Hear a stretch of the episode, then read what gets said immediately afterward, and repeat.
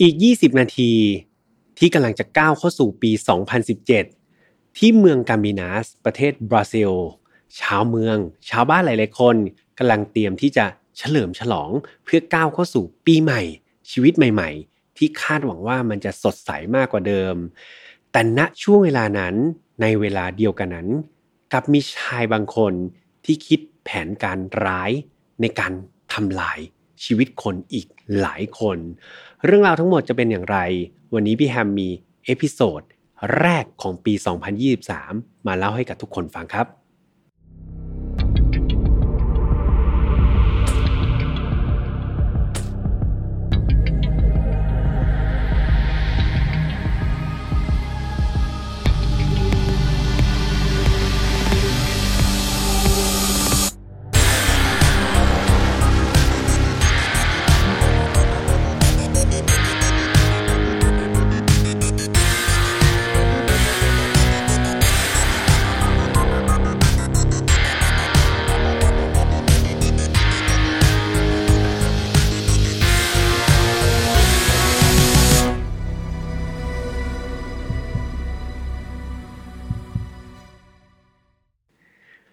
สวัสดีปีใหม่นะครับเพื่อนๆทุกคน วันนี้คุณอยู่กับผมแฮมทัชพลเช่นเคยครับ ยินดีต้อนรับเข้าสู่ Final f i l ใน episode ที่ 146 นะครับ ซึ่งเป็น episode แรกของปี 2023 เลยนะครับ เพื่อนๆเป็นยังไงกันบ้างครับ ผ่านพ้นปีใหม่กันมาแล้วมีใครไปเที่ยวที่ไหนอะไรยังไงเนี่ยมาเล่าให้กับพี่แฮมฟังบ้างนะครับพี่แฮมจะได้รู้สึก อิจฉานะครับ อิจฉาทุกคนต่อให้เป็นปีใหม่แล้วครับ แต่พิธีกรยังเป็นคนเดิมนะครับ แล้วก็หวังว่าเพื่อนๆเนี่ยจะกลับมาฟังรายการ Final f i l กันเหมือนเดิมด้วยนะครับ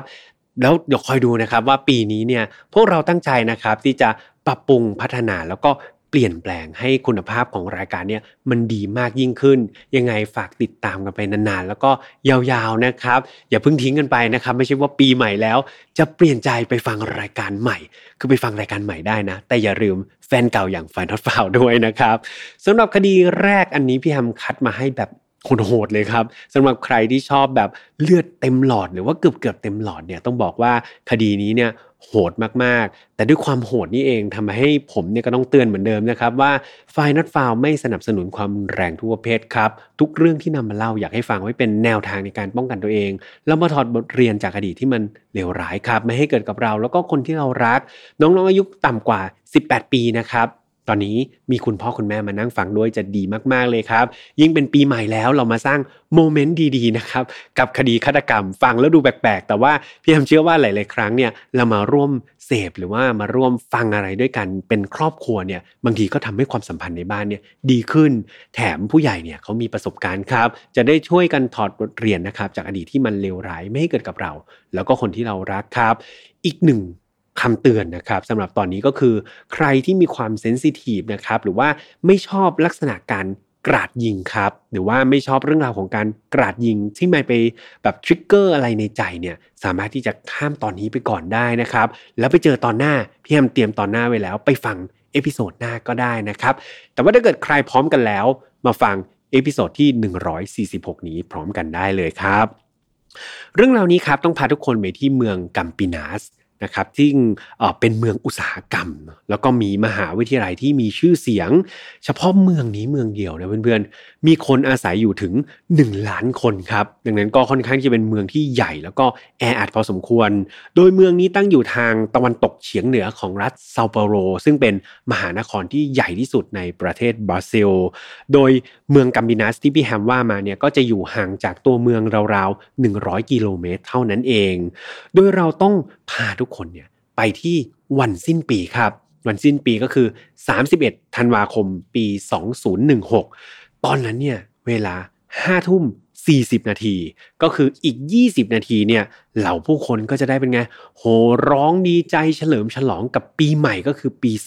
2017 หลายคนที่เตรียมพุครับ เตรียมนับถอยหลังเตรียมนับนาที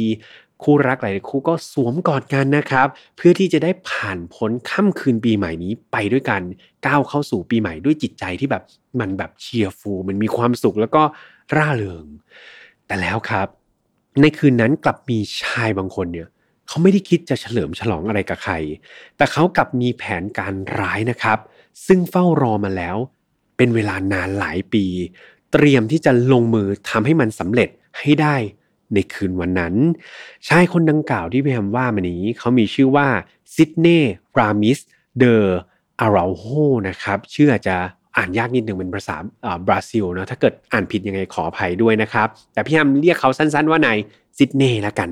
ซิดเน่เนี่ยเป็นชาวเบอร์ซิเลียนเลยครับ เป็นคนบราซิลโดยกำเนิดเลยอายุ 46 ปี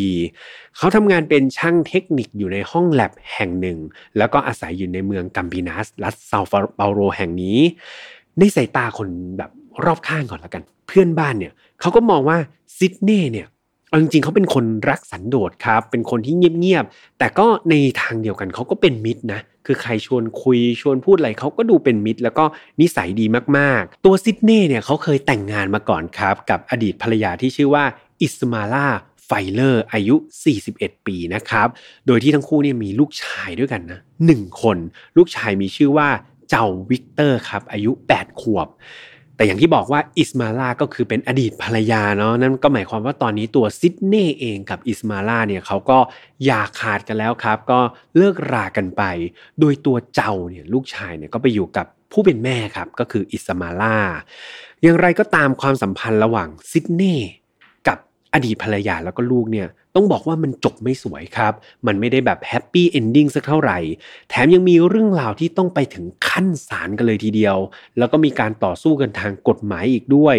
โดยตัวซิดเน่เนี่ยถูกอดีตภรรยาก็คืออิสมาลาเนี่ยฟ้องครับ เขาฟ้องว่าซิดเน่เนี่ยได้ทำการล่วงละเมิดทางเพศ เจ้าลูกชายของตัวเอง ตอนที่เจ้าเนี่ยอายุได้สามขวบซิดเน่เนี่ยพยายามต่อสู้ครับ เขาปฏิเสธข้อหานี้แล้วก็ต่อสู้กับคดีนี้มายาวนานถึง 4 ปี โดยที่เขานี่ยืนยันมาตลอดเลยว่า เขาคือผู้บริสุทธิ์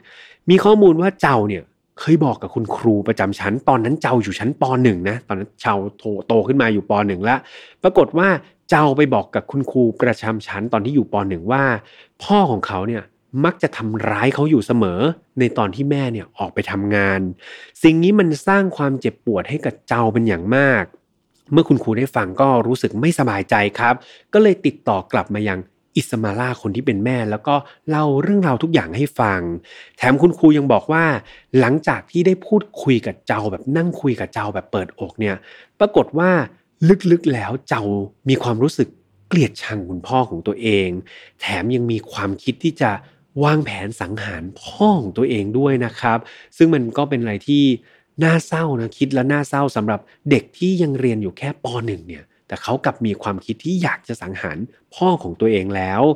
จากเรื่องราวนี้เองครับทำให้ในตอนนั้นเนี่ยทางซิดเน่เนี่ยถูกศาลออกคำสั่งนะครับว่าเขาเนี่ยจะมีสิทธิ์พบกับเจ้าคนที่เป็นลูกชายเนี่ยได้ทุกๆวันอาทิตย์แค่วันเดียวเท่านั้น สัปดาห์นึงเจอได้แค่วันอาทิตย์ แถมมีการจำกัดเวลาด้วยครับ ให้เจอแค่ช่วง9โมงเช้าถึง ตอนเที่ยงเท่านั้น 3 ชั่วโมงเท่านั้น วันอาทิตย์วันเดียวต่อสัปดาห์ ในขณะที่ตอนที่ซิดเน่กับเจ้าเนี่ยมาเจอกันพ่อลูกเจอกันเนี่ยต้องมีอิสมาล่าคนที่เป็นแม่เนี่ยคอยประกบดูแลอย่างใกล้ชิดครับ ห้ามปล่อยไม่ให้ซิดเน่เนี่ยกับเจ้าอยู่ 2 ต่อ 2 รวมถึงศาลมีคำสั่ง ห้ามไม่ซิดเน่เนี่ยไปหาเจ้าที่โรงเรียนเป็นนันขาดครับ อย่างไรก็ตามดูเหมือนซิดนีย์เองเขาไม่ได้แคสเท่าไหร่ ต่อให้เป็นคำสั่งศาลเนี่ยเขาก็มักจะไม่ค่อยเชื่อฟังครับ อิสมาลาคนที่เป็นอดีตภรรยาเนี่ยโทรเข้าไปแจ้งความกับตำรวจนะ ถึง 5 ครั้งครับ ว่า ตัวซิดเน่เนี่ยมักจะผิดคำสั่งศาลให้มาวันอาทิตย์ก็บางทีก็มาหาวันอื่น บางทีก็แอบไปหาลูกที่โรงเรียนบ้าง สิ่งเหล่านี้ทำให้อิสมาลารู้สึกว่าเอ้านี่มันคำสั่งศาลนี่เขาก็โทรแจ้งตำรวจได้ โดยเธอครับได้มีการแจ้งความซิดเน่ในหลากหลายข้อหาเลย ไม่ว่าจะเป็นทำร้ายร่างกาย ขู่ฆ่าแล้วก็ละเมิดคำสั่งศาลนะครับ แต่สุดท้ายเนี่ยเจ้าหน้าที่ตำรวจก็ไม่ได้คิดที่จะดำเนินคดีอะไรนี้แบบจริง ๆ จังๆ มากนัก อย่างดีมาก็แค่ไปตักเตือนซิดเน่เท่านั้นเอง ทางด้านซิดเน่กันบ้าง ตัวซิดเน่เนี่ยเขารู้สึกว่าเขาคือเหยื่อนะเขาคือเหยื่อของความอายุติธรรมครับ เขาคิดว่าทุกสิ่งทุกอย่างที่เขาโดนฟ้องเนี่ยมันเกิดจากการ ป้ายร้ายป้ายสีแล้วก็แต่งเรื่องขึ้นมาเองของอดีตภรรยาทั้งนั้นเลยซิดเน่รับไม่ได้เลยครับกับคำสั่งศาลที่ทำให้ตัวเองเนี่ยไม่ได้เจอหน้าลูกเท่าที่เขาควรจะได้เจอ ไม่ได้มีส่วนร่วมนะครับในการเลี้ยงดูเจ้า ทั้งที่เขาเนี่ยไม่ได้ทำผิดอะไรเลย ในปี 2013 ครับซิดเน่ได้เขียนบันทึกของเขาเองลงในไดอารี่นะครับ ถึงความปรารถนาที่อยากจะสังหารอิสมาลาอดีตภรรยาด้วย แต่นั่นก็เป็นการเขียนนะครับ ซึ่งมันไม่ได้เขียนตรงๆนะเขาไม่ได้เขียนว่าเดี๋ยวฉันจะเอาปืนไปยิงอิสมาล่าเลยอะไรอย่างนี้เขาไม่ได้เขียนแบบนั้น แต่เขามีการเขียนในลักษณะว่า นิทยาทของอิสมาล่าได้รู้สึกถึงการคิดถึงใครสักคนเนี่ย มันจะเป็นยังไงนะ มาตีความดูเนาะการตีความก็คือ ถ้าตัวอิสมาล่าเนี่ยไม่ได้อยู่บนโลกใบนี้แล้ว เหล่าญาติญาติของเธอจะรู้สึกอย่างไรนะครับ นี่ก็เป็นการตีความจากสิ่งที่ซิดเน่เนี่ยเขียนลงในไดอารี่ของเขานั่นเอง นอกจากนี้ครับซิดเน่ยังเขียนถึงภาพจำในใจนะครับ ภาพจำในใจที่เขามองต่ออดีตภรรยา เรื่องของการดูแลลูกที่ไม่ค่อยดีสักเท่าไหร่ด้วย ยกตัวอย่างเช่น มีครั้งหนึ่ง เขาเขียนลงในไดอารี่เขาเขียนว่ารองเท้าผ้าใบของเจ้าเนี่ยก็คงราคาราวๆ20 ดอลลาร์ออสเตรเลียเท่านั้นแหละ แต่รองเท้าของเธอนั่นเหรอ ฉันว่ามันคงไม่ต่ำกว่า 200 ดอลลาร์ออสเตรเลียหรอก นี่ก็เป็นการบรรยายแล้วครับว่าแบบคุณก็ไม่ใช่แม่ที่ดีสักเท่าไหร่ มีอะไรก็เอาไปปนเปิดตัวเอง แทนที่จะมาดูแลลูกนะครับ เวลามันก็ผ่านไปแบบนี้เรื่อยๆครับ นั่นทำให้ความโกรธแค้นแล้วก็ความกดดันในจิตใจของซิดเนมมันก็เพิ่มขึ้นเป็นทวีคูณ เขาเริ่มเปลี่ยนแปลงครับ จากเดิมเขียนแค่ไดอารี่ใช่ไหมคราวนี้เริ่มที่จะเขียนเป็นจดหมายเลยครับ เอากระดาษมาเขียนจดหมาย ต่อจากจดหมายเนี่ยไม่พอเริ่มมีการบันทึกเสียงครับ บันทึกเสียงถึงสิ่งที่เขาคิดแล้วก็เขารู้สึก รวมถึงมีการส่งข้อความเหล่านี้ผ่านอีเมลครับไปยังแฟนสาวคนใหม่ คือซิดเน่มีแฟนใหม่ด้วยเนาะก็เขียนบรรยายความรู้สึกของเขาเนี่ยอีเมลไปหาแฟนใหม่ แล้วก็เหล่าเพื่อนๆสนิทของเขาครับ ก็ได้อีเมลอะไรแบบการบรรยายความในใจของซิดเน่เนี่ยทั่วหน้าเลยครับ ทุกคนได้หมดเลย มีจดหมายฉบับหนึ่ง อันนี้ตำรวจไปพบภายหลังนะครับ เป็นจดหมายที่ซิดเน่เขียนด้วยลายมือ ลักษณะเหมือนเขียนน่าจะส่งให้กับเจ้าคนที่เป็นลูกชายนะครับ แต่ว่าไม่ได้ส่งแล้วสุดท้ายก็ถูกเขียนแล้วก็ตั้งทิ้งไว้ เนื้อหาใจความของจดหมายฉบับนั้นเนี่ยเขียนว่า สวัสดีลูกชาย ก่อนอื่นพ่ออยากจะบอกว่า พ่อรักลูกมากๆนะ และจะไม่มีวันทำกับลูกหรือใครก็ตาม อย่างที่ผู้หญิงสารเลวคนนั้นที่ได้ให้กำเนิดลูกอะ่ะ ทำไว้หรอก พ่อรู้ดีว่านางสารละเลวคนนั้นเนี่ยจะต้องทำให้ลูกเนี่ยต้องร้องไห้อยู่บ่อยครั้ง และเขาก็ไม่ยอมให้พ่อเนี่ยไปเจอหน้าลูกด้วย ลูกจำเอาไว้นะ ว่าพ่อเนี่ยรักลูกอยู่เสมอ ฝากบอกนางผู้หญิงคนนั้นด้วยว่า ทุกคนเนี่ยกลัวนะ ที่จะตายก่อนวัยอันควร แต่แกจงจำเอาไว้เลยว่า แกเนี่ยจะต้องตายด้วยน้ำมือฉัน อย่างแน่นอนนะครับ นี่คือเนื้อหาบางส่วนที่ถูกนำมาเผยแพร่นะครับ แล้วพี่ยามก็มีการรีบเรียงใหม่นะครับ แล้วก็อาจจะใส่อัธรสลงไปในคำอาจจะมีคำไม่สุภาพต้องขอกราบขออภัยทุกคนด้วยนะครับ แต่อย่างไรก็ตามเนี่ยนี่ก็คือเนื้อหาที่ซิดเน่เนี่ยเขียนระบายลงไปเนาะแต่ไม่มีใครคิดครับว่าสิ่งที่เขาระบายนั้น มันจะถูก turn to action หรือว่าถูกนำไปปฏิบัติขึ้นจริงๆซิดเน่เนี่ย อนนั้นเขาอยู่ในสภาวะที่ค่อยๆ จมดิ่งอยู่กับความโกรธแค้นมากขึ้นเรื่อยๆ ความรู้สึกที่ว่าตัวเองเนี่ยไม่ได้รับความยุติธรรมครับ ความรู้สึกที่เขาเนี่ยต้องสูญเสียอะไรหลาย ๆ อย่างไป ในที่สุดสิ่งเหล่านี้มันกลายเป็นเครื่องผลักดัน ให้เขาเปลี่ยนจากความคิดออกมาเป็น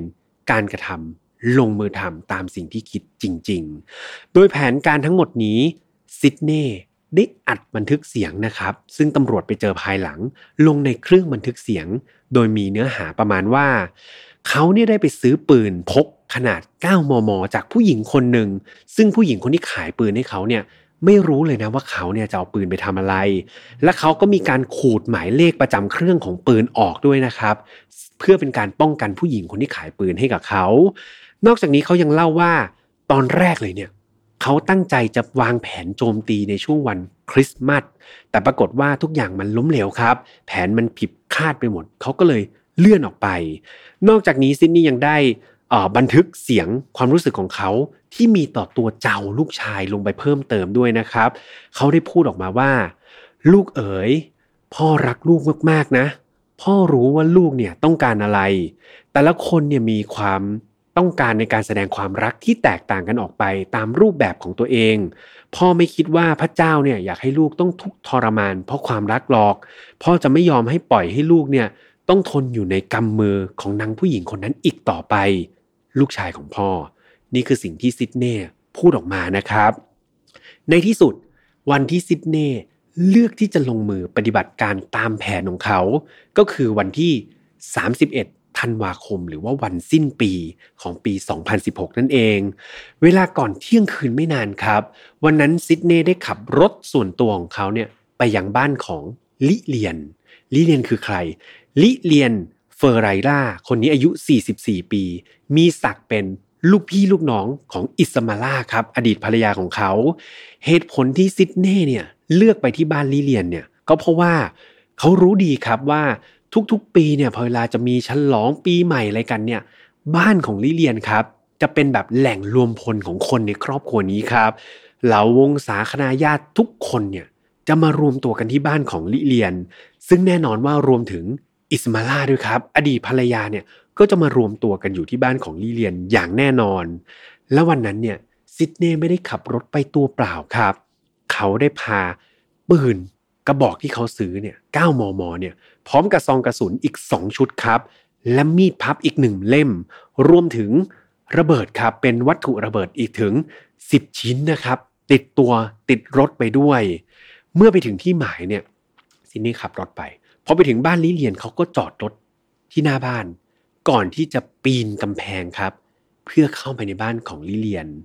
ตรงนี้เป็นอีกหนึ่ง trigger point นะครับหรือว่าเป็นจุดที่ไปทำให้ทุกคนเนี่ยพัก เพราะว่าเรื่องราวต่อไปนี้ จะเกี่ยวข้องกับเหตุการณ์ กราดยิงครับ ดังนั้นถ้าเกิดใครมีความในใจ มีปมในใจ หรือว่ามีสภาพจิตใจที่ยังไม่ค่อยดีมากนัก หรือว่ารู้สึกไม่ดีอะไรก็ตามเนี่ยพี่ยามอยากให้ออกจากตอนนี้ก่อนได้เลยนะครับ ซึ่งทุกคนก็น่าจะพอเดาได้ว่ามันเกิดอะไรขึ้น ลักษณะต่อไปนี้จะเป็นการบรรยายนะครับ เหตุการณ์ที่เกิดขึ้นพี่ยามเตือนแล้วนะ แต่ถ้าเกิดใครพร้อมมาฟังเรื่องราวที่เกิดขึ้นต่อจากนี้กันได้เลยครับ เหตุการณ์ต่อจากนี้ก็คือ มันจะเป็นตามคำบอกเล่า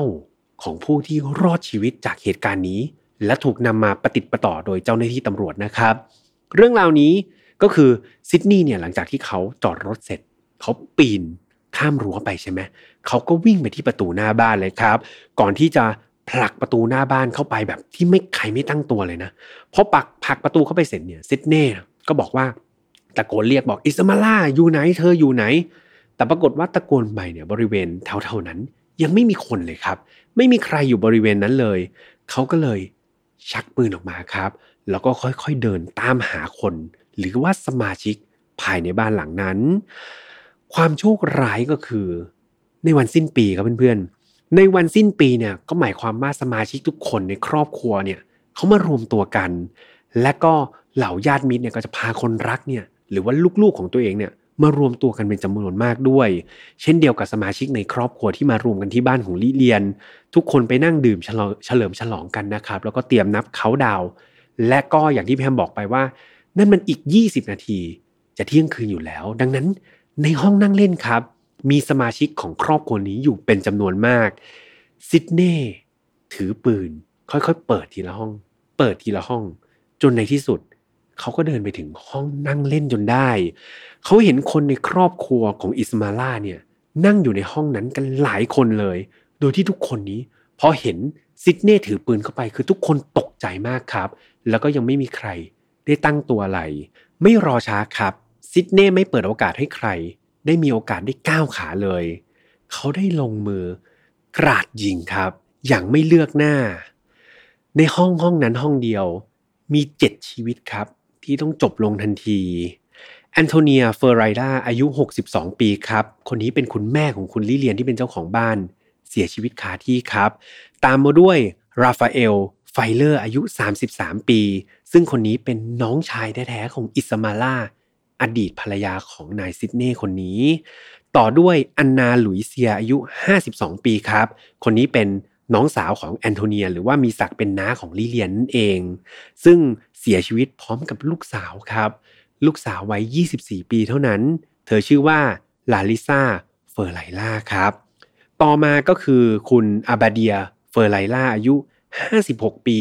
คนนี้เป็นน้องสาวของแอนโทเนียอีกคนหนึ่ง ซึ่งเสียชีวิตพร้อมกับสามีของเธอนะครับ ซึ่งชื่อว่าเปาโรเดอแอลไมดาอายุ 61 ปี และคนที่ 7 ครับ คนสุดท้ายก็คือแคโรไลนาเดอโอลิเวียล่าครับอายุ 26 ปี เธอคนนี้เอาจริง ๆ เธอไม่ใช่ญาติครับ เธอเป็นแขกรับเชิญ ซึ่งเธอเป็นคุณแม่เลี้ยงเดี่ยวด้วยนะครับ เข้ามาปาร์ตี้แห่งนี้ แล้วก็เป็นสถานที่สุดท้ายที่เธอจะมีชีวิตรอดนะครับ สุดท้าย 7 ชีวิตนี้ถูกกระหน่ำยิงแล้วก็เสียชีวิตคาที่ทั้งหมด โดยที่อย่างที่บอกไปว่าพวกเขาไม่มีโอกาสแม้แต่จะหนีได้เลย ในผู้เสียชีวิตทั้งหมดนี้นะครับ อย่างที่บอกไปก็ส่วนมากก็จะเป็นเหล่าญาติของอิสมาล่ารวมถึงคู่ชีวิต แล้วก็ลูกๆนะครับ ครอบครัวของเขาทั้งนั้นซิดเน่เนี่ยฆ่าทิ้งไปล้วเจ็ดคน แต่ว่าเป้าหมายหลักเขายังไม่เจอครับ เขายังคงเดินหาเหยื่อไปเรื่อยๆ เมื่อกี้ปิดจ็อบไปแล้วเนาะในห้องนั่งเล่นเขาก็เดินหาเหยื่อต่อไป เพราะว่าเขารู้ดีว่ายังมีสมาชิกอยู่ในบ้านนี้อีกแน่นอน แล้วก็ไม่นานครับ คนต่อไปที่เขาเจอมีชื่อว่าอาปาเรซิดาปัสติสตาครับอายุ 52 ปีอาบาเรซิดาคนนี้เธอคือแม่ของแคโรไลน์นะครับหนึ่งในเหยื่อที่เสียชีวิตไปในห้องนั่งเล่นแล้ว ตอนนั้นเธอกำลังอุ้มหลานครับ เป็นเด็กทารกตัวเล็กๆ อยู่เท่านั้นเอง ตอนนั้นเธอพยายามขอร้องอ้อนวอนครับ ให้ซิดเน่เนี่ยปล่อยเธอไปซิดเน่เขาพยายามมองหน้าครับ มองหน้าอาบาเรซิดาว่าเฮ้ย คนนี้เนี่ยหน้าไม่ขุน ก่อนที่สุดท้ายซิดเน่จะพูดออกมาคำหนึ่งครับ เขาพูดว่า แกไม่ได้ทำอะไรให้กับฉันเลยนี่นาพอพูดเสร็จครับ จู่ๆเขาก็เดินผ่านอปาเรซิดาไปเฉยๆเลยครับ นั่นทำให้อปาเรซิดาแล้วก็หลานสาวตัวน้อยเนี่ยสามารถรอดชีวิตมาได้อย่างปฏิหารแต่แล้วเนี่ยซิดเน่ไม่ได้ใจดีกับทุกคนครับ เพราะเหยื่อรายต่อไปเนี่ยถูกเจอในที่สุดลิเลียนเจ้าของบ้านนั่นเองครับ แล้วก็ รูเซียไมอาอายุ 85 ปี ซึ่งเป็นคุณยายของลิเลียนนะครับ ทั้งคู่โดนซิดนีย์เนี่ยเจอตัว แล้วก็จ่อยิงในระยะเผาขนครับลิเลียนคนที่เป็นเจ้าของบ้านเนี่ยเสียชีวิตคาที่เลย ในขณะที่รูเซียนะครับคนที่เป็นคุณยายอายุ 85 เนี่ยปรากฏว่าณตอนนั้นเนี่ยเธอยังไม่เสียชีวิตในทันที หลังเหตุการณ์ครับ เธอถูกนำตัวไปส่งโรงพยาบาล แต่สุดท้ายเธอก็ทนพิษบาดแผลไม่ไหว แล้วก็ไปเสียชีวิตที่โรงพยาบาลในเวลาต่อมา ตอนนี้ครับ เขาก็พยายามจะเดินหาเหยื่อรายต่อไปถูกไหม เพราะว่าอย่างที่บอกว่าซิดเน่เนี่ยเขาเมื่อกราดยิงหลายๆคน แต่คนสำคัญเหยื่อที่เขาอยากจะสังหารที่สุดเนี่ยเขายังไม่เจอ แต่ในที่สุดเขาก็เจอครับ เจอเหยื่อคนสำคัญ นั่นก็คืออิสมารา อดีตภรรยาของเขา ซึ่งซ่อนตัวอยู่ในห้องกับเจ้าวิกเตอร์ครับ ลูกชายของซิดเน่แล้วก็ยังมีคนหนึ่งซึ่งเป็นลูกพี่ลูกน้องอิสมาล่านะครับ ชื่อว่าอเล็กซานดราเฟอร์ไรล่าทันทีที่ซิดเน่เนี่ยเดินเข้าไปในห้องนอนที่สามคนนั้นซ่อนตัวอยู่ เขาเห็นอิสมาล่าทันทีครับ เขายกปืนขึ้นมา แล้วก็เล็งไปที่อิสมาล่า ในขณะนั้นเขาก็พูดออกมาว่า ฉันจะฆ่าแก กเอาลูกชายฉันไป พูดเสร็จเขาก็ลั่นไกทันทีครับ เขาสังหารอิสมาล่าในระยะที่ไม่ไกลมากนัก แล้วมันก็เข้าจุดสำคัญจนเธอเสียชีวิตคาที่เหยื่อเหยื่อรายถัดมาก็คืออเล็กซานดราครับ ลูกพี่ลูกน้องคนนั้นก็ถูกจ่อยิงในระยะเผาขนเช่นเดียวกัน ตอนนั้นเพื่อนจินตนาการนะครับสองศพเสียชีวิตไปเรียบร้อยแล้ว เหลือเพียงเด็ก ตัวเด็กชายครับ เด็กชายเจ้าตัวเล็กๆ คนเดียวกำลังนั่งอยู่ในสภาพที่กลัวและสั่นเทามากๆ ภาพที่เขาเห็นคือคุณแม่แท้ๆของเขาเนี่ยเพิ่งถูกจ่อยิงเสียชีวิตไป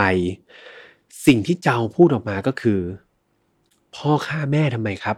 นั่นคือสิ่งที่เจ้าพูดออกมาซิดนีย์ไม่ได้โต้ตอบใดๆครับ เขาไม่ได้เลือกที่จะพูดอะไรกลับไป แต่สิ่งที่เป็นคำตอบของซิดเน่ ให้กับลูกชายของเขา ก็คือกระสุนปืนครับ สุดท้ายซิดเน่หันกระบอกปืน ไปจ่อที่หัวของเจ้า ก่อนที่จะลั่นไกครับ จ่อยิงเด็กชาย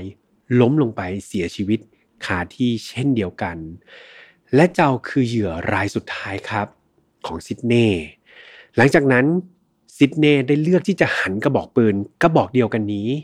มาปิดชีวิตของตัวเขาเอง และเสียชีวิตลงไป ข้างๆ ลูกชายของเขา เหตุการณ์ทั้งหมดนี้ครับเป็นการกราดยิงสังหารหมู่ โดยมีผู้เสียชีวิตมากถึง 13 รายครับ โดยเป็นเหยื่อ 12 ราย แล้วก็เป็นผู้ก่อเหตุ 1 ราย และยังมีผู้ที่ได้รับบาดเจ็บไม่เสียชีวิตอีก 3 รายด้วยนะครับ ซึ่งพี่ฮัมไม่ได้ลงรายละเอียดไป โดยทั้ง 3 รายเนี่ยก็เป็นคนที่อยู่ในเหตุการณ์ แล้วก็เล่าเรื่องราวทั้งหมดให้กับเจ้าหน้าที่ตำรวจฟังนั่นเอง โดยแต่ละคนก็จะอยู่ในสถานที่ที่แตกต่างกันครับทำให้เล่าเรื่องราวได้สามารถมาปฏิปต่อกันได้มากที่สุด หลังเหตุการณ์ได้มีหนึ่งในสามของผู้รอดชีวิตคนนี้ ตอนนั้นเขาหลบอยู่ในห้องน้ำครับ เป็นห้องน้ำที่อยู่ใกล้ๆ ติดกับห้องนอน ที่ซิดเน่สังหารเจ้านั่นแหละครับ เขาเป็นคนที่ได้ยินเสียงเจ้าที่ถามว่าพ่อฆ่าแม่ทำไม เด็กคนนี้ครับหลบอยู่ในห้องน้ำนะครับห้องน้ำที่อยู่ในห้องนอน แล้วก็เป็นคนโทรแจ้งเจ้าหน้าที่ตำรวจเข้ามาอย่างที่เกิดเหตุนั่นเอง แล้วก็มีคนหนึ่งครับ ตอนนั้นบังเอิญว่าญาติคนนี้เขาอยู่ภายนอกบ้าน แล้วก็เป็นคนที่วิ่งหนีรอดตายมาได้นะครับ แล้วก็ได้รับบาดเจ็บนะถูกยิงเลือดนี่ท่วมตัวเลย แต่สุดท้ายเนี่ยเขาวิ่งไปยังเพื่อนบ้าน แล้วก็ขอความช่วยเหลือได้สำเร็จ เพื่อนบ้านเนี่ยตอนแรกตอนที่มีการก่อเหตุเนี่ยทุกคนเนี่ย ไม่เอะใจเลยครับ ทุกคนคิดว่านั่นคือเสียงพลุ อย่างที่พี่แอมบอกไปนะมันใกล้ปีใหม่แล้ว ทุกคนก็คิดว่าเฮ้ยพลุดังแหละ ใครจะไปรู้ครับว่านั่นไม่ใช่เสียงพลุ แต่มันคือเสียงปืนของซิดเน่ที่ทำการกราดยิงสมาชิกในครอบครัวของลิเลียนนั่นเอง เหตุการณ์นี้ได้สร้างความโศกเศร้าให้กับผู้คนเป็นจำนวนมากครับ หลายๆคนเนี่ยตั้งชื่อเหตุการณ์นี้ว่าเหตุการณ์ยิงที่กัมปินาส โดยนับว่าเป็นเหตุการณ์ยิงที่ร้ายแรงที่สุดครั้งหนึ่งในหน้าประวัติศาสตร์ของประเทศบราซิลกันเลยทีเดียว บราซิลเนี่ยอย่างที่ทุกคนรู้จักเนาะเป็นหนึ่งในประเทศที่มีอัตราอาชญากรรมเนี่ยค่อนข้างสูงมากๆครับ แต่ว่าลักษณะการกราดยิงแบบนี้มันไม่ได้เกิดขึ้นบ่อยมากนัก ในตอนนั้นเนี่ยมันส่ง Impact ครับ ส่งผลกระทบต่อผู้คนในเมืองของเมืองเซาเปาโล ทั้งเซาเปาโลเนี่ย หรือแม้แต่ในทั้งในประเทศบราซิลเนี่ยเป็นอย่างมาก ผู้คนเนี่ยเริ่มที่จะแพนิคแล้วก็เริ่มที่จะกลัวการรวมตัวกันครับ หลาย ๆ คนนี่ไม่กล้ารวมญาติเลย เพราะว่ากลัวครับ กลัวว่าจะเกิดเหตุการณ์ซ้ำรอยกับเหตุการณ์ยิงที่กัมปินัสอีก หลาย ๆ คนเนี่ยเชื่อว่าถ้าเกิดมีใครก็ตามเนี่ยอยากจะสังหารเราเนี่ยแล้วเราเนี่ยไปรวมตัวอยู่กับญาติเนี่ยก็จะทำให้ญาติของเราเนี่ยโชคร้ายแล้วก็พลอยได้รับลูกหลงไปด้วย นั่นทำให้ช่วงนั้นเนี่ย ชาวบราซิลเนี่ยไม่กล้ารวมตัวกันเลยครับ แล้วก็อย่างที่แจ้งไปว่าเนื่องจากนายซิดเน่เนี่ยคนที่เป็นคนก่อเหตุเนี่ยได้ยิงตัวตายนะครับก็คือเสียชีวิตไปแล้วทำให้ตำรวจเนี่ยไม่สามารถที่จะนำเขามาไต่สวนได้ เพื่อสอบถามถึงแรงจูงใจแล้วครับ ว่าอะไรเนาะเป็นแรงจูงใจที่ทำให้เขาก่อเหตุครั้งนี้ แต่มันก็คาดเดาได้ไม่ยากนะครับ จากไดอารี่ก็ตาม จากจดหมายก็ตามหรือว่า ไอตัวบันทึกเสียงนะครับ เครื่องบันทึกเสียงของซิดเน่เนี่ยก็น่าจะพอกได้ว่าแรงจูงใจก็น่าจะเกิดจากความโกรธแค้นอดีตภรรยานะครับ อย่างอิสมาล่านั่นเอง เพียงแต่ไม่มีใครจินตนาการครับว่าเขาจะก่อเหตุรุนแรงขนาดนี้ คือลำพังแค่ไปสังหารอดีตภรรยาคนเดียวเนี่ย มันก็แย่มากแล้ว นี่เล่นสังหารญาติติโกโหติกาครับ เครือญาติของเขาแทบทั้งหมด และที่สำคัญก็คือ ไม่มีใครคาดคิดครับว่า เขาจะสังหารเจ้าลูกชายของตัวเองได้ลงคอ เพราะว่าถ้าทุกคนเนี่ยสังเกตจากจดหมายหรือว่าบันทึกต่างๆเนี่ยดูเหมือนซิดเน่เนี่ยเขาจะรักเจ้ามากๆเลยใช่ไหมครับ จะบอกว่าพ่อรักลูกอย่างนู้นอย่างนี้ แต่สุดท้ายเขากลับเป็นคนที่สังหารครับ แล้วก็ตัดอนาคตของลูกชายเอง สิ่งนี้ก็น่าตั้งคำถามเหมือนกันว่า จริง ๆ แล้วซิดเน่รักลูกชายของเขาจริง ๆ หรือเปล่านะครับ และคดีนี้ก็ปิดตัวลงไปอย่าง น่าเศร้าอีกเช่นเคยครับ ก็เป็นอีกหนึ่งเหตุการณ์นะครับ ซึ่งพี่แฮมก็หยิบยกมาแหละ แล้วก็มีความโหดร้ายพอสมควรนะครับ แล้วก็มีผู้เสียชีวิตเยอะมากๆ แถมมันเป็นเหตุการณ์ที่เพิ่งผ่านพ้นปีใหม่มานะครับ ในวันที่พี่แฮมอัดเนี่ยต้องบอกว่ายังเป็นปีเก่าอยู่นะครับ แต่ว่าเราก็อัดเพื่อไปออกอากาศในช่วงปีใหม่นั่นเองพี่แฮมก็คาดหวังครับว่า ปีใหม่ปีนี้จะเป็นปีใหม่ที่ดีของเมืองไทยนะครับ หลาย ๆ ครั้งเทศกาลเฉลิมฉลองเนี่ยบางทีมันมีเหตุการณ์ที่มันน่าเศร้าเกิดขึ้น โดยที่ก็ไม่มีใครอยากให้เกิด ดังนั้นครับพี่แฮมได้แต่หวังครับว่า ปีใหม่ปีนี้ทุกคนจะเฉลิมฉลองกัน ท่ามกลางความสุขนะครับ ได้อยู่กับคนที่รักเนาะแล้วสุดท้ายเนี่ยพี่แอมขอเป็นตัวแทนทีมงานอีกสักครั้งครับอวยพรให้ทุกคนเนี่ยมีปีใหม่ที่ดี ปีนี้ครับปี 2023เนี่ยขอเป็นปีที่ดีของทุกคน คิดสิ่งใดก็ขอให้สมความปรารถนานะครับ น้องๆที่เรียนอยู่เนี่ยก็ขอให้สอบได้คะแนนดีๆเนาะหรือว่าถ้าใครกำลังอินทานเนี่ยก็ขอให้แบบได้คณะที่ฝันไว้นะครับ ใครที่ทำงานอยู่ก็ขอให้ประสบความสำเร็จ ในหน้าที่การงานใครที่เป็นแม่บ้านนะครับ ก็ขอให้สามีรักสามีหลงนะครับ ส่วนสามีก็ขอให้ภรรยารักภรรยาหลงนั่นเองนะครับแม่น้องๆ เงยหน้ากันมาเลยบอกอวยพรหนูแบบนี้บ้างนะคะหนูอยากเจอรักแท้นะครับ ใครที่เป็นโสด ก็ให้เจอรักแท้นะครับวันนี้ก็พี่แอมเป็นตัวแทนอวยพรให้ทุกคนละกันสำหรับไฟนอตฟาวครับยังออกอากาศทุกวันอังคารแบบนี้เช่นเคยนะครับ ปีใหม่แล้วเรายังเหมือนเดิมคงคุณภาพให้ดีที่สุดเท่าที่จะทำได้ทางช่องของ Mission to Pluto นะครับไม่ว่าจะเป็น YouTube Spotify SoundCloud Podbean Apple Podcast ครับแล้วก็ใครที่ชอบฟังกันยาวๆ ก็ตามกันไปใน Apple Podcast กับ Spotify ได้ โลโก้สีแดงๆครับกด Follow กันได้เลยเรื่องมีแฟนเพจด้วยนะครับ Mission to Pluto ตามไปกดไลค์กดแชร์ให้กำลังใจพี่แฮมแล้วก็น้องๆในทีมงานได้ สุดท้ายครับ Final f a r Family ติดตามกันไว้ย้ำว่าติดตามกันไว้ครับพี่แฮมเชื่อว่าในนั้นจะมีกิจกรรมดีๆ ให้เพื่อนๆ ได้ตื่นเต้นได้ซู่ซ่านะครับ แล้วก็รับรองว่าปีใหม่ปีนี้ เราเตรียมอะไรเซอร์ไพรส์เพื่อนๆ ในกลุ่ม Final f a r Family อีกเพียบเลยครับ ดังนั้นเข้าไปจอยกันนะครับ มาเป็นครอบครัวเดียวกันกับพี่แฮมนะ ดูแลตัวเองดีๆครับ แล้วเจอกันใหม่วันอังคารหน้าสำหรับวันนี้พี่แฮมขออนุญาตไปพักผ่อนก่อนนะครับแล้วเจอกันใหม่ episode หน้าครับ สวัสดีครับ Mission to Pluto Podcast let's get out of your orbit พบกับเรื่องราวที่คุณอาจจะหาไม่เจอ แต่เราเจอใน f i n a l f i l e Podcast